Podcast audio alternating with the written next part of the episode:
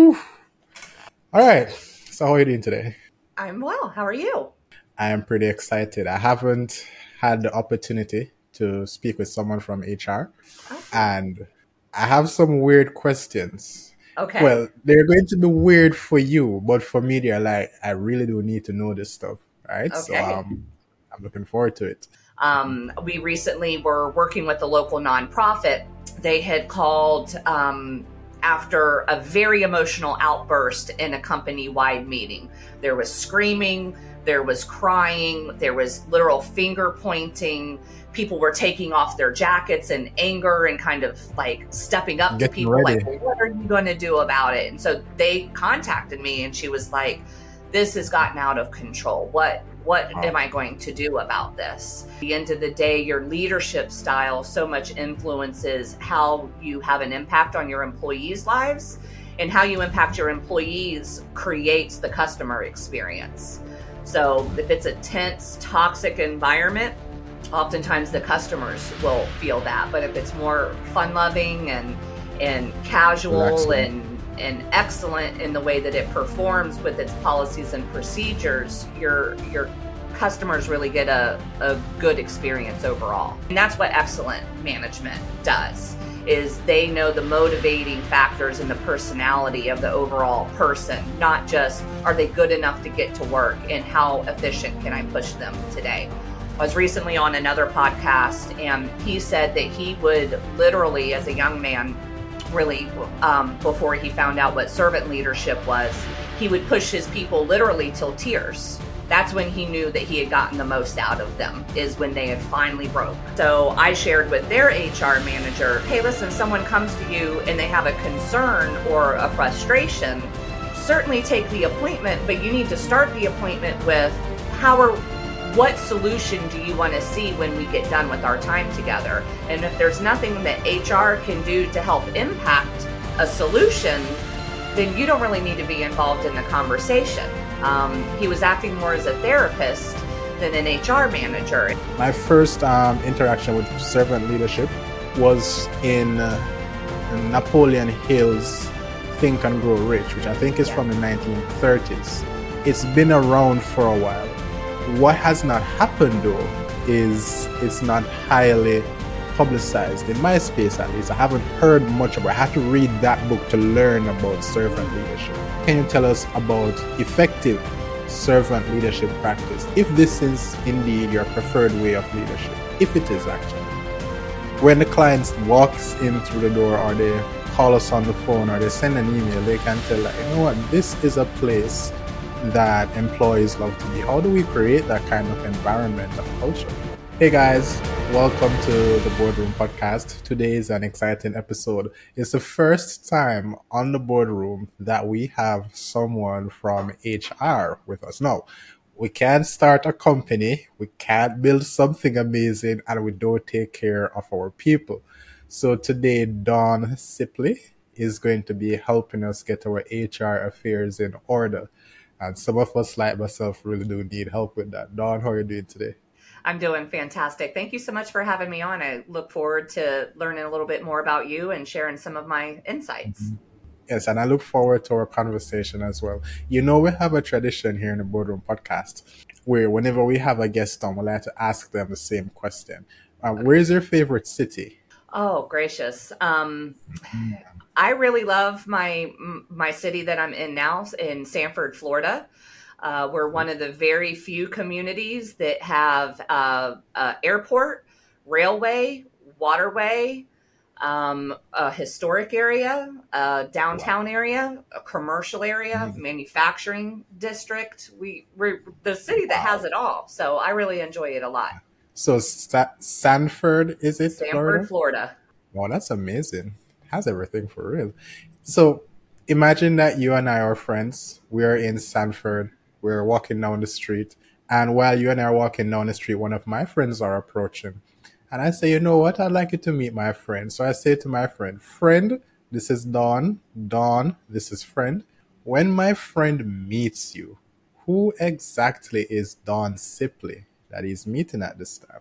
Oh gracious! Well, first off, I'm I'm a mother and wife um, to to those in my household, and I'm able to uh, experience entrepreneurship in the just the funnest way. I started this company just hoping to feed my family, and now we have five employees, which just seems wild to me. Um, but I think at the heart of everything, I I'm an educator. I enjoy taking people through aha moments and helping them kind of realize their their dreams that way. So I, I think that's what what I would be if I had to just quickly describe myself as as an educator.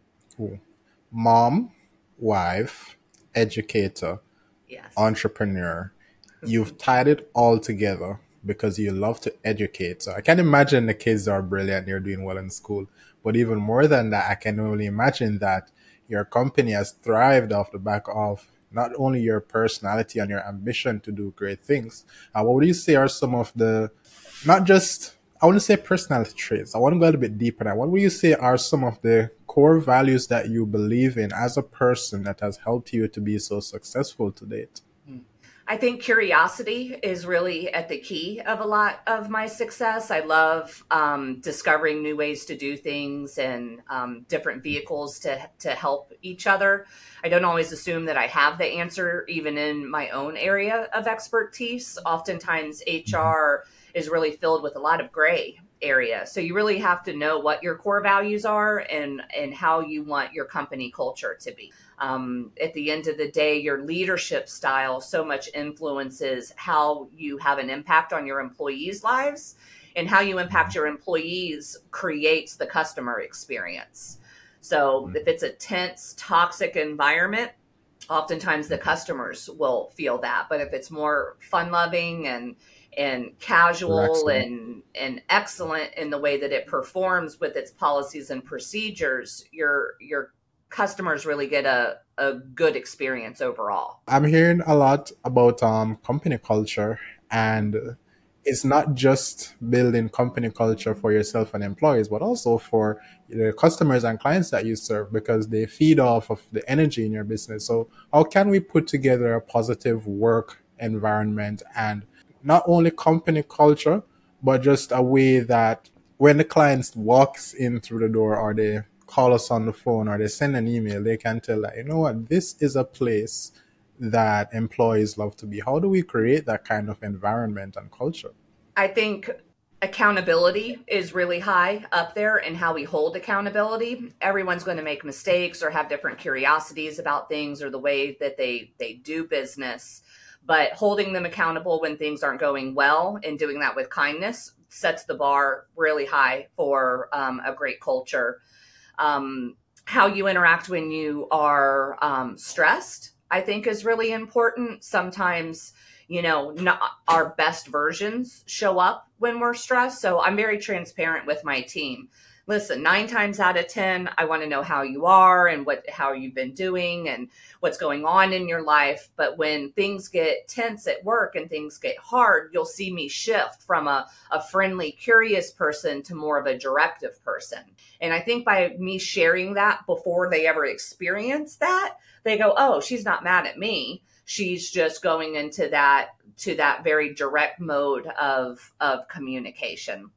And then lastly, when discipline is involved, um, just do it with kindness. There's no reason for name calling or belittling. Again, leading with that curiosity to be like, well, how did we get to the mistake? What was my role in not catching it sooner? Did they misunderstand the instructions? Did I not provide clear instructions rather than why would you do this? How could you let this happen? And and kind of put all of that on onto them and just kind of loving them well and and giving them the benefit of of the doubt that you know maybe i didn't communicate something that i should have communicated as your leader. Because at the end of the day it rises and falls with with leadership. And um you know the people on the front lines are really important and they're your eyes and ears of your organization. The, the, the part that stood out to me so you mentioned three things. You said to be accountable and how you hold people accountable is important you mentioned um, how you handle stress, and you also mentioned criticizing in public and how you go about correcting. all these points are really good, especially when you consider the book um, "How to Win Friends and Influence People" by Dale Carnegie. That's um, some of the core principles involved.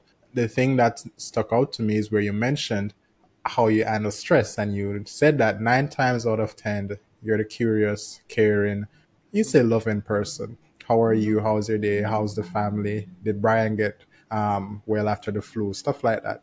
But the one time out of 10 when something is going wrong and you need to be directive, you need to be less emotional, more logical, as they would put it, you right. can be that. And it's not as, it's not saying that you're mad at them. You're just saying, all right, there's a problem. This is what needs to be done to get the problem solved. Get X done. You get Y done. We're going to come together and get Z done and we'll be all right.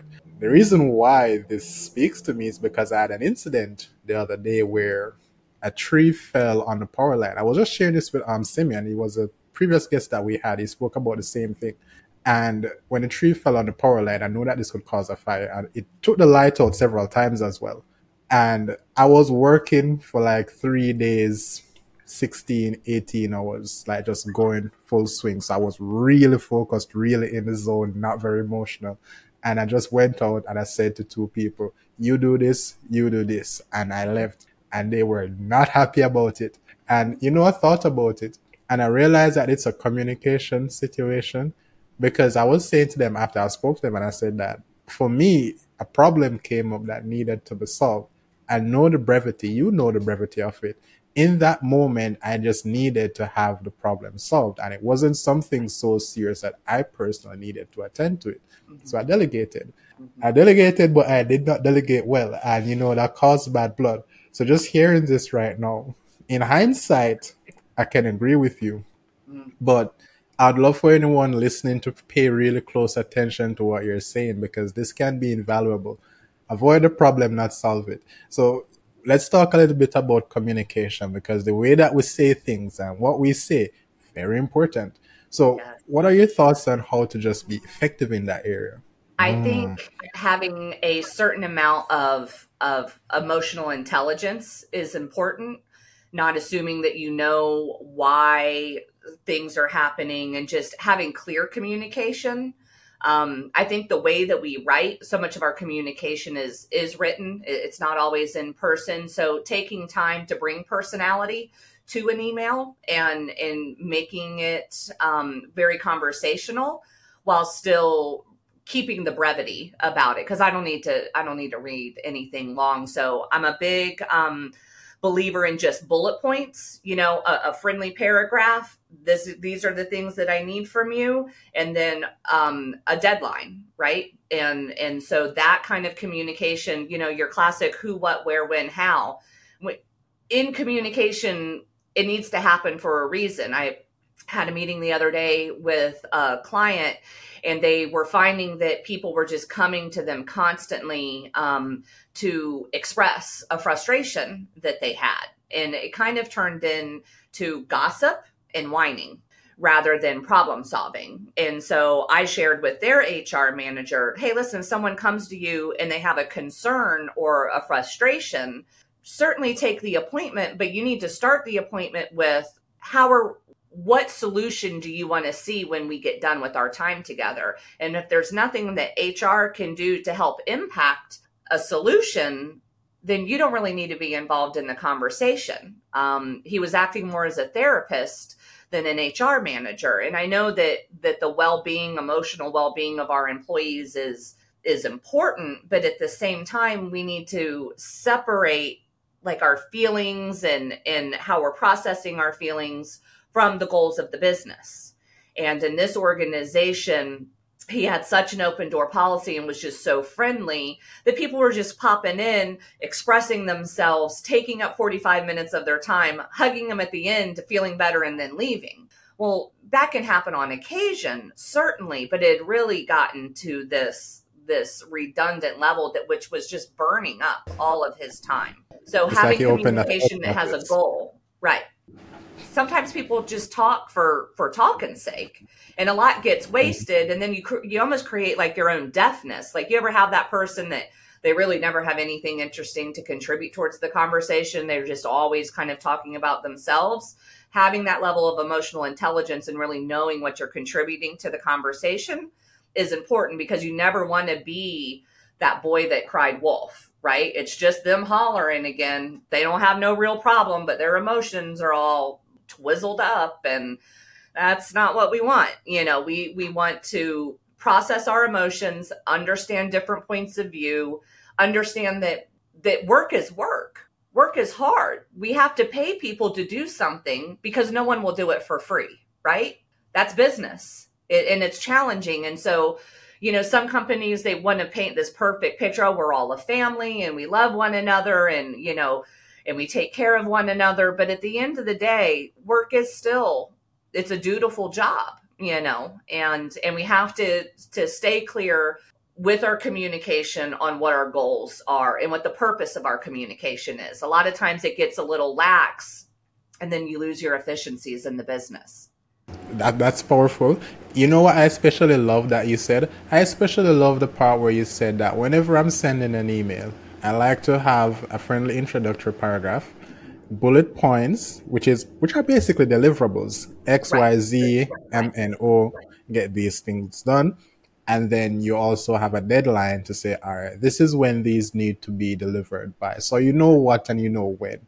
You can figure out how and the company culture would have established why versus you know anything else which can be vague and have some back and forth cal newport as this book comes to mind cal newport wrote a book um, deep work where he mentioned that a lot of organizations and they don't even track this cost have become um, routers very expensive routers meaning that most employees spend most of the day routing messages. So they go to email every five minutes read yeah. and reply and it's so what you're saying is really beautiful i want to put it to you though because you sparked my interest in something where you mentioned um, the person who was basically a therapist at this stage business is pers- is not personal and um, business is personal you hear variations of these depending on the situation I just I don't want to go left or right to say business is personal or business is not personal. But I want you to give me your opinion on that as the HR person. And if you have a personal opinion that might differ from the HR's perspective, then please share that with us as well. Yeah. So I, I kind of put it this way. You know, a good boss comes in in the morning and they check on their employees on Monday morning. Hey, how was your weekend? How's it all going? This, that, and the other. And it's not that he really cares deeply about what you had for Sunday supper, but it's kind of like a temperature check of the flock you know as shepherds of people we want to you know check behind the ears you know make sure they're in good condition before the flock kind of goes out for the day because it is our job as management to create the highest level of productivity. And you're not going to get that if someone in your herd is wounded. Um you know so that's that's kind of you know is it personal? Yes we're human beings and we're really on this journey together right? We're all walking ourselves to the grave. No one needs to take anything too seriously. Um, kindness is important uh, but at the end of the day in the world of business we do have certain goals that need to be met but you can't you know um, you can't take the personal aspect out of human beings. Um, you can you can automate, you can create systems and processes, but at the end of the day, if you're employing human beings, there's going to be a personal kind of side to it, and you'll be sadly mistaken if you think that you can ever take the personality out of humans. And there they'll always have an impact of the culture. We you know we all have our own motivations and our fears and our backgrounds and and things like that. So um you know so that's what a good manager does is they kind of check the flock. But a, an amazing manager they really know the story of their their flock. They know when they were born. They know where they were brought up. They know what what snacks that they like the most and what you know areas that they really accelerate in what areas cause them angst or concern or discomfort they know who they are they can see them you know you can have a hundred sheep on a field and you can tell by their gait, by the way they walk, by the way they turn. You you know them, right? And that's what excellent management does is they know the motivating factors and the personality of the overall person, not just are they good enough to get to work and how efficient can I push them today.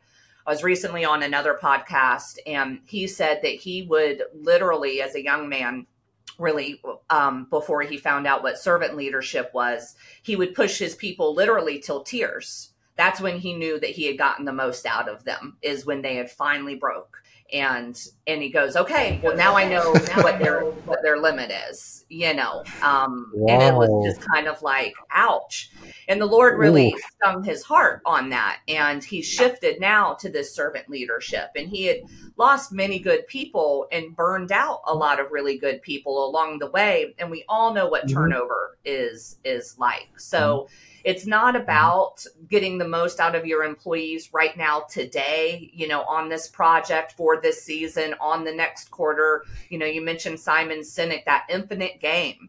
You know, what are we playing here? What legacy are we leaving? Who cares about this quarter's numbers if they're all crying in the back room? Like that doesn't that's not the legacy that I want to leave to my people. I want to leave a legacy of when I was suffering, she came alongside of me and assisted me. When I was going through a divorce, you know, she was able to accommodate my work schedule and and keep me on and keep me employed through these tough seasons. Um, of life. So it is personal. Um, and employers have a, a corporate burden, I think a societal burden to treat their people well. Because if you're miserable at work, it doesn't make you a better spouse.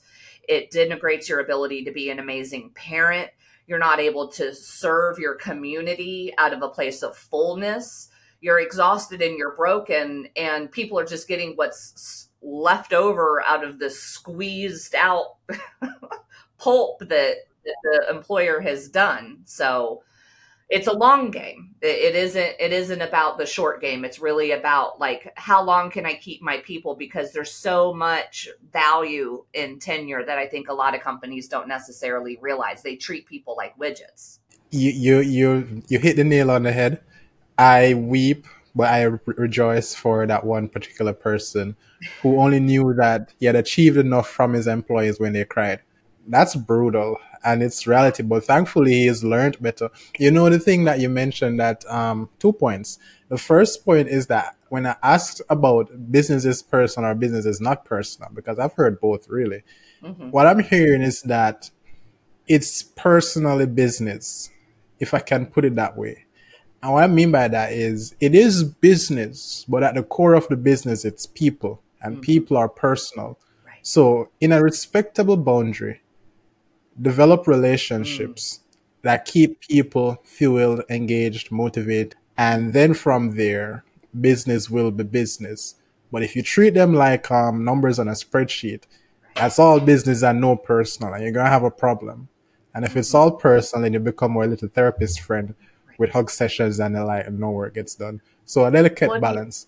Yeah, if you treat them transactionally, then the competition can steal them by just offering them more money. But if you treat them personally and you have a relationship with them, there's no amount of money that will lead them out the door and and disown that loyalty that you've created between them. And again, um, how to win friends and influence people, guys. If you have not read that book, go ahead and read it. Servant leadership, and this is biblical. Um, this is what Jesus did. He was the leader, but he served his disciples, you know, washing the feet and stuff like that. Yeah. Servant leadership first my first um, interaction with servant leadership was in, uh, in, Napoleon Hill's Think and Grow Rich, which I think is yeah. from the 1930s. It's been around for a while. What has not happened though is it's not highly publicized in my space at least. I haven't heard much about. It. I had to read that book to learn about servant mm. leadership. Can you tell us about effective servant leadership practice if this is indeed your preferred way of leadership if it is actually It, it really is, and it's what I, I strive towards every single day. Mm-hmm. Just uh, a little bit ago, we had our Monday morning meeting, and it's not my Monday morning meeting isn't really to tell people what to do for the week. It is to kind of do that temperature check on the flock. What can I give you? What can I provide to you? Tools, resources, education, or support that will allow you to ex- excel in your position. Um, and I, am not a micromanager uh, that way. I love that you said, you know, you leave the how up to them. I don't care how they get it done. If it's moral and and legal and profitable, let's let's Please. do it. Let's try it. You know, that's the entrepreneurship in me. You meet those three standards and and let's give it a go. Sometimes it's a win, and sometimes it's like, oh, that's not that's not going to work, and that's not going to move forward. Well, um, at least we know. Yeah, yeah. We we just got back from our um, annual corporate retreat. And I rented a beautiful um, lakeside home um, for all of our employees to come and stay. And I was talking to one of my clients, and she's like, "You're going to live with your employees?" and, and mm. cook for them? Are you crazy? Like to her, that just sounded like a special thing of torture. Um, but to me, to be able to wake up in the morning and slide out the bedroom door, go out by the pool on the lake and, and do a Bible study together corporately as, as a company and just really have those fun conversations about how Christ has impacted our life and, and hear from their heart how, how the company has been a blessing to them and has allowed them to serve their family and their, their priorities in their life well not that we're not making money and working hard um, when we certainly get to have fun but it's a blessing to me to be able to show up and have that kind of relationship and be that kind of boss right? Where we're comfortable uh, sitting in our jammies and eating breakfast and drinking coffee with each other. Uh, i think that level of um, relationship with your employees is is rarely found. And all week i cooked meals for scratch from scratch for them. Fresh rolled out pasta bread made from scratch sauces you know that that were you know freshly made from from vegetables and stuff. So i have a vegan team member so i had to had to make some accommodations and things like that so just showing up for them and making those accommodations in a way that shows them that I see them and I care about them. Um, we talk about this annual retreat all year long. Uh, we really look forward to it. So that's kind of how I demonstrate my my style of servant leadership. Sounds a lot like it's a big family. And let me tell you who came to mind that has done this successfully. Perhaps, no, they've definitely done it to that degree as well. Um, there is a gentleman, an economist, world renowned, very, very famous actually. His name is Ray Dalio. When he started his company, Bridgewater, what he did was he started a company at his house. And the kids and his wife and everyone grew up with staff members. No one left. Private hedge fund, the largest private hedge fund in the world. And I don't know.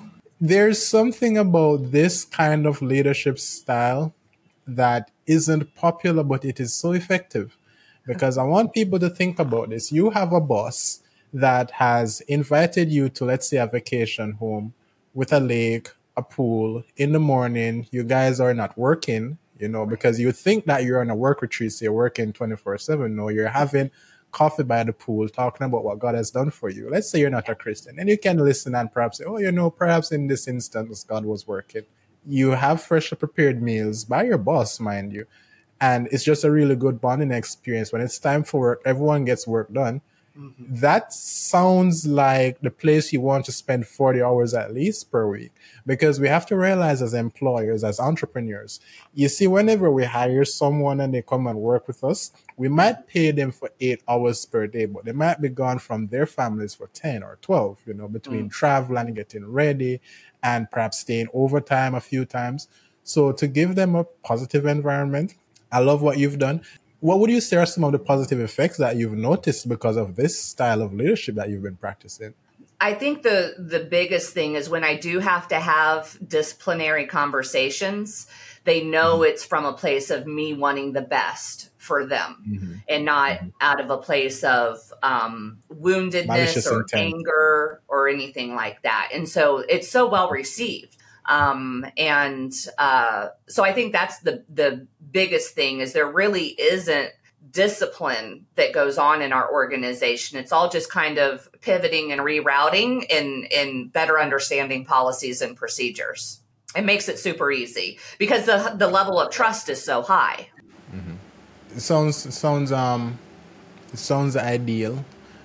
Very quickly, let's say someone is listening. They're listening. They have a business. They run a company. They don't have loyalty from their um, clients. Well, not clients. Their employees. So mm-hmm. pilferage is common. Time stealing is common. Showing up late, leaving early, doing the bare minimum to get by. You know all the, the, the symptoms of a toxic work environment. Yeah. What yeah. do you recommend that they just start doing today? You know, ensure that you're doing these two or three things. And then from there, perhaps they can get in contact with you because you have a business that's in HR, correct? Yes. Yes. So, like, before they even get to you, what are some of the two or three things that they can do to get some quick wins? And after they've done those things, let's say that they want to work with you, they would like to consult with you or something, they want to reach, um, get in contact with you at least, and then see if there's an opportunity how do they go about those two things? Please. Absolutely. I think the the first step to turning the ship is setting the standard for how how you want things to be excellent. I rarely see employees that take advantage of honest organic you know authentic leaders uh, typically, mm-hmm. I truly believe that people are more good than bad. They they aren't all out to get away with something. Some bosses think that if you're not watching them like a hawk, they'll slip out the back door on you 15 minutes before the shift ends. Well, the only people that I've ever seen do that is with toxic bosses. So first, you need to take a, a heart check of yourself and make sure you are not contributing to this toxicity that you're always behaving in a high ethical standard that you're not ripping off your customers you're not overcharging for things because your employees see how you do business and then they'll they'll do what's what's the company norm. Second yes. to change the company culture is if your heart is in the right place and you do feel like you're an excellent leader um, spend time with them they just might not mm-hmm. know your heart because you haven't broken bread with them in a while. You haven't spent that one on one time with them. Um, we recently were working with a local nonprofit. They had called um, after a very emotional outburst in a company wide meeting. There was screaming, there was crying, there was literal finger pointing. People were taking off their jackets in anger and kind of like stepping up Getting to people, ready. like, well, what are you going to do about it? And so they contacted me and she was like, this has gotten out of control. What what wow. am I going to do about this? And I asked her, I said, Well, when these people were acting so poorly, what did you do? She said, I just sat there like just shocked and I just figured I would let them get it all out. And I said, You've got 80 employees and you allowed your other employees to be abused by this one person for acting poorly. You should have stopped that meeting. No one is going to talk to my employees like that. No one is going to act so poorly with an audience like this. You were not a good yeah. shepherd. You did not protect them. And so everything kind of disintegrated from there. And and that's kind of how we came in. So what did we do? We came in and we said, what is effective communication? Because finger pointing, raising our voice, crying hysterically is not effective communication. That will not be allowed. It will not be not tolerated. Either. What are better ways that we can do things? And so we we brought in some training sessions and then we held accountability. And the ones that were toxic and ugly, would either leave by their own accord because they don't like all this accountability. Usually, toxic people don't. They want to control and manipulate the situation, or through the accountability holding, will will elect them to to leave the organization. And then you've gotten rid of the toxicity, and you can you can pull the team kind of back together um, because that's what your best people want to see. Your best people want to be mm-hmm. protected and know that you're the kind of leader that will make the hard decisions, that will hold the accountability, that will say, no, we will not be doing this. This is not our highest and best. You must go now because you're hurting my people. This organization has been around for 40 years. You're not going to wow. disrupt an organization that has been around this long. We have been here before you and we will be here after you. And too many manipulating employees think that if they just play this little game, that they'll get what they want or the company will fail. Well, no, no, it won't. Everyone is replaceable, even CEOs and founders, and as we've seen in history, are replaceable. replaceable. Mm-hmm. And I, I, love what you said. Um, you mentioned you mentioned that this company has been here for 40 years. It was here before you and will be here after you. And then you also mentioned that um, a lot of manipulative and deceptive employees will think that if they play this little game, then they will get away with it and the company will fail. And the reason why I want to highlight this is because we need to realize that not everyone has our best interests at heart. And mm. some people do want to see you fail. Perhaps it's even a person you're breaking bread with.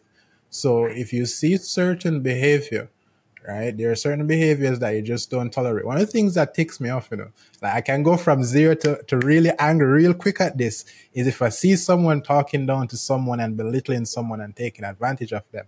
I get so upset about that. And I, the thing about I don't even try to stop myself from getting angry because I'm like, no, this is something that just should not be pardoned. It shouldn't happen. So I love everything that you said. Now let's say that I am the terrible boss right here I was not receptive to my employees. I have not been solving problems well. I've been criticizing openly. I haven't been praising much, mind you. I have been working them to the bones. And wow, I can see the end of the company in line. Please don't let my company die. How do I now get in contact with you? What does your company do that can help me, the terrible boss at this stage? And what's the process like? Yeah, absolutely. Thank you for asking.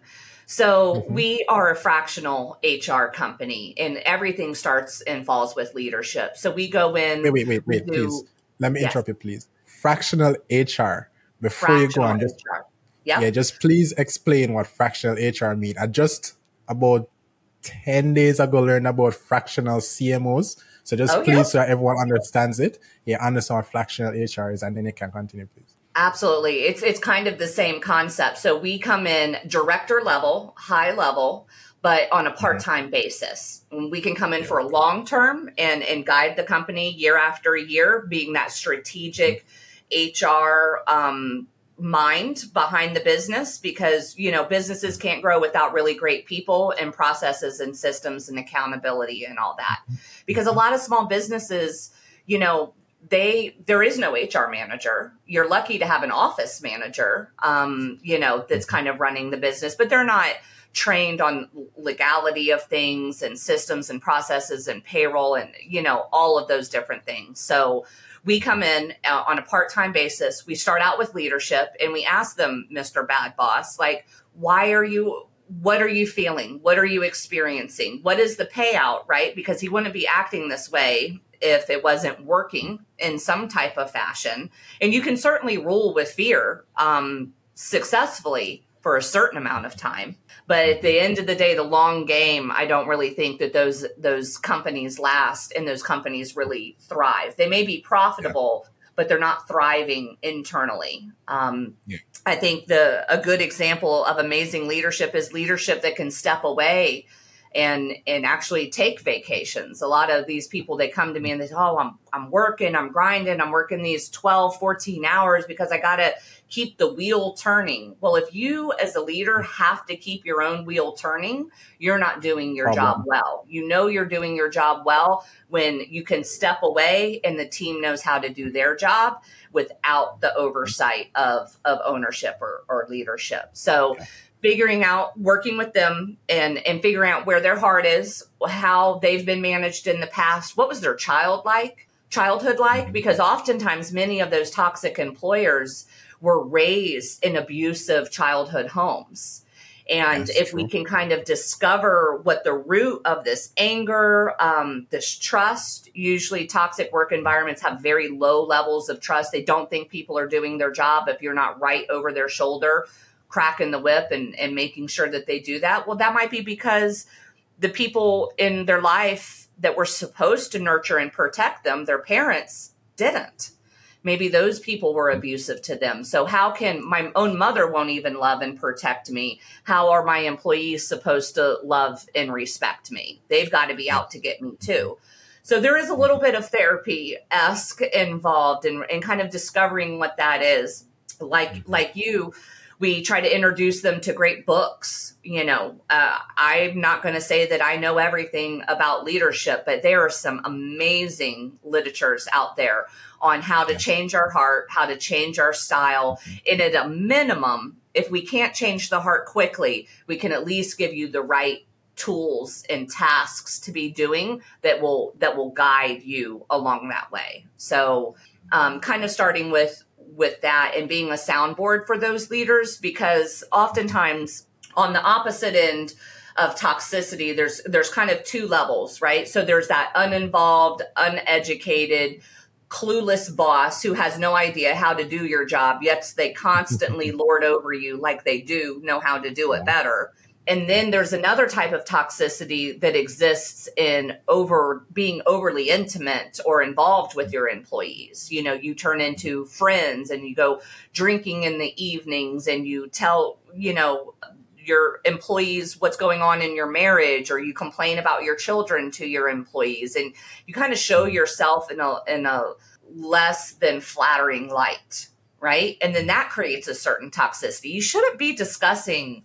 some things with your employees, you do need to have that buffer of professionalism there. So they're either completely clueless with no relationship or they're on the opposite end and they're too overly close with you. And then, you know, with that familiarity, you kind of lose some respect and and whatnot when you hear the ins and outs of some of their personal business. So kind of yeah. tailoring them in and giving those healthy boundaries healthy boundaries can really help a lot of business strategies move forward much quickly than they would if there's constant mistrust or backbiting or concern or you know it's just so much easier just to know what to do and how to do it rather than being concerned about the why behind every little decision that your management team is making. It's um it's like a process i'm hearing and you're also highlighting some important things because I heard you mention the, the childhood traumas that can be involved. One of the things that we need to understand is the way that we perceive. And there's an episode coming out with um, Dr. John James Santangelo, where we mm. speak about just how your childhood affects how you view the world, your perceived biases. And yes. apparently, 90% of the things you do are from the subconscious and what dictates the subconscious, your core beliefs and values. So, you know, if you can just get to the core of that and understand what's causing the issue, you might even realize that your toxic boss is, well, wounded. not bosses, but your toxic boss is wounded. And right. he, he knows that he needs help, but he just doesn't know how to trust anyone or how to ask for it. And that's, that's the real thing. So a bit of compassion, empathy, as um, Gary Vaynerchuk would put it, that will go a far way. Mm-hmm. So how do they even get in contact with you? Do you have a website, email, phone number? How does this work? Yep, absolutely. Our, our website is Sipley the Best. It's a little play on words. It's my last name, um, mm-hmm. thebest.com. Mm-hmm. And we have, uh, since we serve both employers and job seekers, we kind of have a tab for each. So if you're a business owner that's looking to strategize and sit down and say, you know, I just don't feel like my company is at its best we can come mm-hmm. in and do a self discovery thing. We start off with them, and then we we really like to go around and and talk to all the employees as well. Because a boss can go to an employee and say, "What do you like? What do you not like?" They're not going to tell you the truth. Um, but a third party outside person, they might be able to do that. So we come in, we do that self discovery, and then we just make a plan um, for for how to move forward. You can also find us all over social media. All of our handles are at Sipley the Best.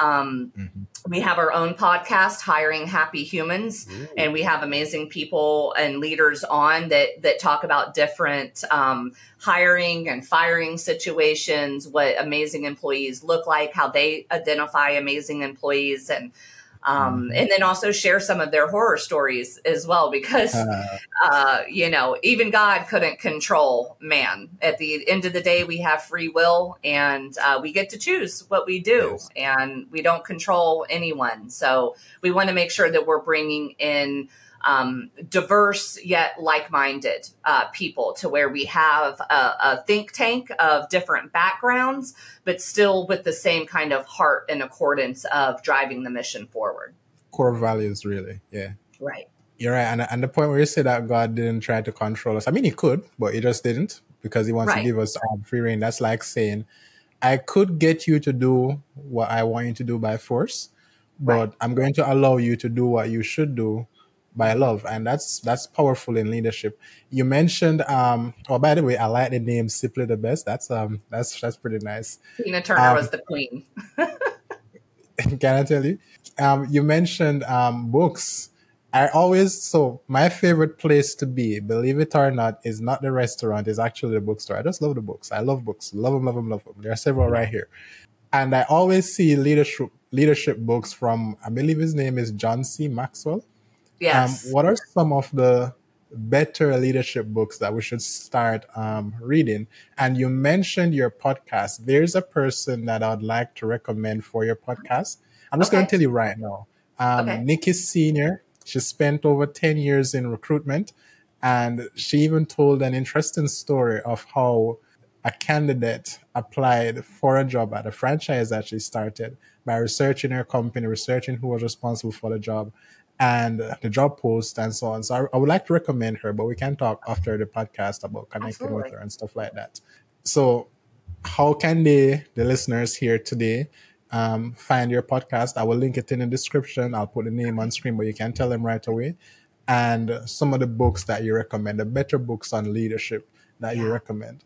Um, yeah, so you can find Hiring Happy Humans on Apple, Spotify, uh, and linked on our website and our media page as well. I do take stage mm-hmm. quite often as a public speaker. Um, so we have Ooh, all nice. that in one one easy spot right there on our website. I think one of my favorite books. Oh, it's actually right here. Okay.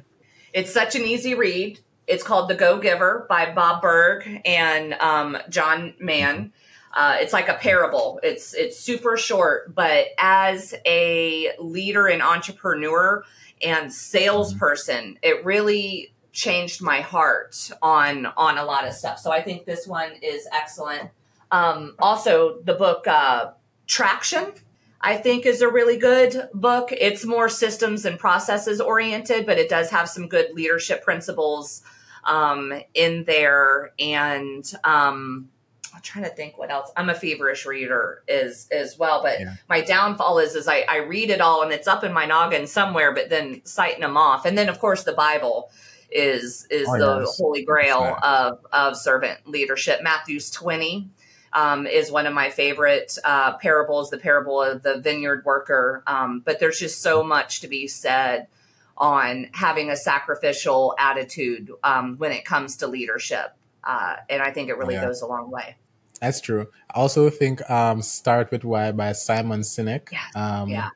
Brene Brown has some amazing things yes. and some great yes. thoughts about that. You know, yes. she talks a lot mm-hmm. about trauma and abuse and and stuff. And one thing that I've I've said for quite some time now, I'm in the middle of writing my own book on parentification. Ooh. And mm-hmm. um, if we think that our childhood trauma clocks out when we clock in, we're sadly mistaken you know and kind of like you, you said before that wounded boss and, and really having empathy and compassion to someone who seems to be this big mean jerk. Well he didn't get that way because he was well loved and cared for um, yes. you know and Brene says this thing um, just like just so let them you know like let people be the way that they are. So many people want to make a change or an impact and stuff but you know sometimes the biggest impact we can have on on someone's life is just allowing them to be who they are and then we choose mm-hmm. what we do with ourselves in the situation. Mm-hmm. um, and sometimes that that includes removing ourselves. Yeah. That's um that's powerful. You know the thing that i love about your approach i love that you use practical examples and real life situations to tell a story I can see that you're a public speaker because you just grab attention and tell a story and lead us on a journey. And when you're there, you're like, oh yeah, that that was uh, that was beautiful. That's really nice. I want to ask about um, your religious beliefs? I know that in business, I say, oh, business, man, well, we're going to do it. So, what are your religious beliefs, and how did your religious belief, or, or have your religious beliefs shaped how you go about leadership? Because I Yeah. can see So for me, the, one of the reasons why parentification is so important to me is because of my own um, childhood and upbringing. Both of my parents struggled with um, substance abuse and um, alcoholism, and it was really hard. I think mental health issues is is what kind of got them, you know, misusing drugs and alcohol to begin with, and um, what my mom did give me was a really beautiful example on how Christ can impact your life. So when she was sober, we were often in church and life was really easy and things were good. But when she would relapse as a way to keep that from other people, we would we would retract ourselves from society almost and then things were bad and we weren't around people and God wasn't present in our home. So God has certainly had a huge impact in my life and in my upbringing. She gave me a beautiful example of when you're when you're living without sin, just life is kind of simple, right? We can just enjoy the garden and eat the fruit and hang out all day and name animals, but as soon as that sin kind of enters our life, things get complicated and woundedness happens and offense occurs and and things like that. So um so for a long time I was a churchgoer and didn't really have that personal relationship with Christ, but it was it was a few years ago that God really showed up for me in a really big way. And he's the one who gave me this vision for this company. I thought it was going to be a little bit different run alongside of an old company that I was I was with at the time. We had kind of paralleling um um Interests. services but come to find out it ended up being my everything and and it was it was just a god-given dream that he had provided to me and um so he's he's in in my life on a daily basis. I like to joke that he's the ceo of the company. I just show up and say yes and try to be a blessing to other folks. Uh, we really don't have like a strong sales plan around here. How we do our business development is we go out in the community and we volunteer our time and we serve and we take stage and we feed the hungry and we show up for people who are in crisis, whether that's um, twice a month I go into our local jail and I speak to our women who are, are incarcerated about employability and how to stand on their own two feet and provide for themselves. Um, I'm a big believer in second chance employment. And so it's amazing how in HR, right, we're not supposed to talk about God and religion and, and Christ in the workplace, but you can't damper that light. I don't have to say his name for him to be present. I I really hope that my company is so infused with the Holy Spirit that we do do business. It is obvious that that we're different and set apart. It's, it's a narrow path, and it's supposed to be. Um, enter ye into the straight Yes. gates, for broad is the way, and wide is the gate that leadeth unto hell and destruction. Yes. Straight is the way. We know the scripture. You know, you know what I, I like about the story. You're saying that this is my story, this is who I am, and this is who what has made me who I am, and your company is built on that. That foundation, that identity, that uniqueness, and those core values, those beliefs. I mean, no one should feel the Right. need to fight against that. But I'm gonna ask you a potential, potentially tricky question. You're a Christian. You are open about your beliefs as much as I can tell. Perhaps you don't just you don't shove them in others' face, but if someone asks, you're obliged to answer. hmm I mean, all right. So I'm from Jamaica. LGBTQIA plus.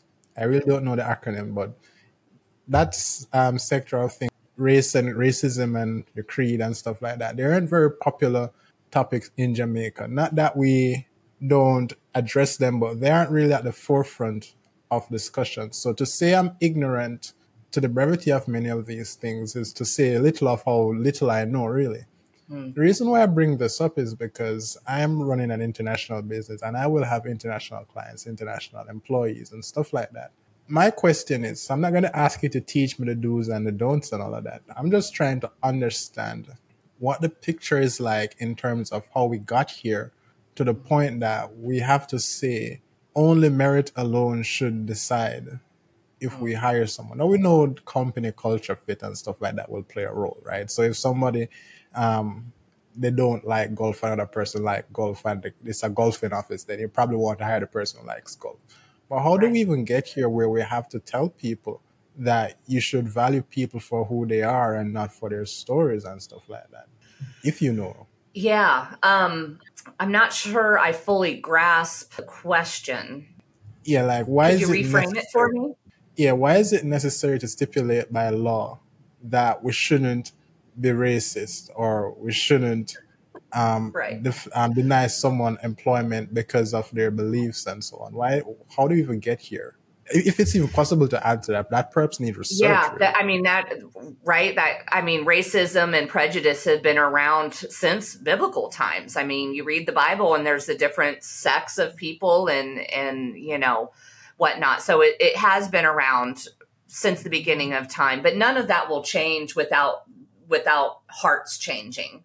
And it's unfortunate, but laws do exist to just make us act better, right? But it doesn't change the heart. So we can certainly try to create rules and and programs and laws to kind of guide people to the fairness that you know uh, justice for all you know here in in america. But at the same time you'll never be able to litigate out the hearts of man you know. So you can have as many laws as you want but a racist will be a racist. A bigot will be a bigot. It doesn't matter. It, it, you know you can't you can't legislate that out.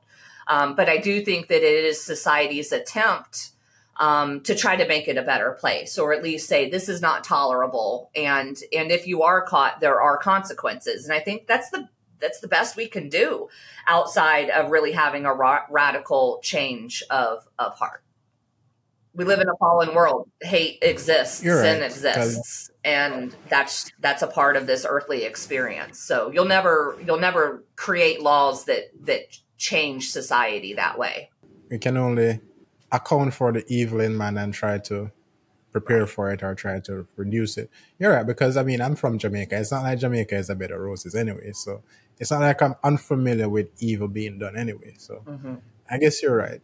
We I'd like to ask you, how did you enjoy your time on the Boardroom podcast today? It's been lovely. You've asked really interesting questions. I, I enjoy being on the other side of an interview. Usually, I'm the one asking the questions. Oh yeah, from your podcast. That's nice. And um, given your experience on the Boardroom podcast today, what would you say, or who would you say is one guest that you would like to see on the podcast in the future? And for this one guest, we're going to invite them, try to have them on. What is one question you would like us to ask this guest so they can answer it for you? Mm. Mm. How do you go about apologizing when you've made a mistake? You're on, you're asking me? How, No, or- no, I, I think that would be a great question for the next um, for the next guest. So, who do I think the next guest should be? Oh, gracious. yeah, who would you like Wow. to be see on the podcast? And we'll ask them this question. Okay, yeah. Oh, Mm. I know so many amazing leaders that would be that would be honored to to come on. Um, I You say you get Simon Simon. Sinek on here. Why not? Yes, Simon Sinek for sure. Second person who has recommended Simon. Definitely love to have him on. Yeah, yeah. Simon would be nice. Um, but I would I would say that maybe um, Latondra uh, and Briston Heaven. Uh, they are the Central Florida Christian Chamber of Commerce presidents, and they have some amazing careers and a, a great um, insight on what it's like to be in marketplace ministry. Ooh, interesting. Latandra and Briston. Briston's from Jamaica, actually, as well. really Ironically enough, I, I didn't even think of him for that reason, but he is. wow. he All says prayer, kind of funny. Every time he says it, I was Uh, like, is that's, like that's the way I rar. say it, so I'm not gonna say it. I'm not gonna say it then. Yeah. I'm not gonna say it. I'm not gonna say it because you're gonna Yeah. laugh.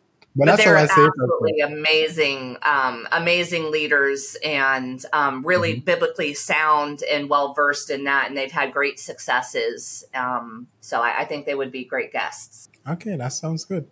So I'll definitely reach out to them. We'll invite them on and I will ask them, how do you go about apologizing after you've made a mistake? And that's critical. I would like to thank you for coming on to the Boardroom Podcast today. I'd like to thank you for your time. You have been wonderful, exceptional. Oh, I, I had a good time. Good. And um, in the future, we'd love to have you on for a panel discussion. And oh. we'll reach out to you about that if it's something you'd like to be a part of. Fantastic. Thank you so much. Cheers.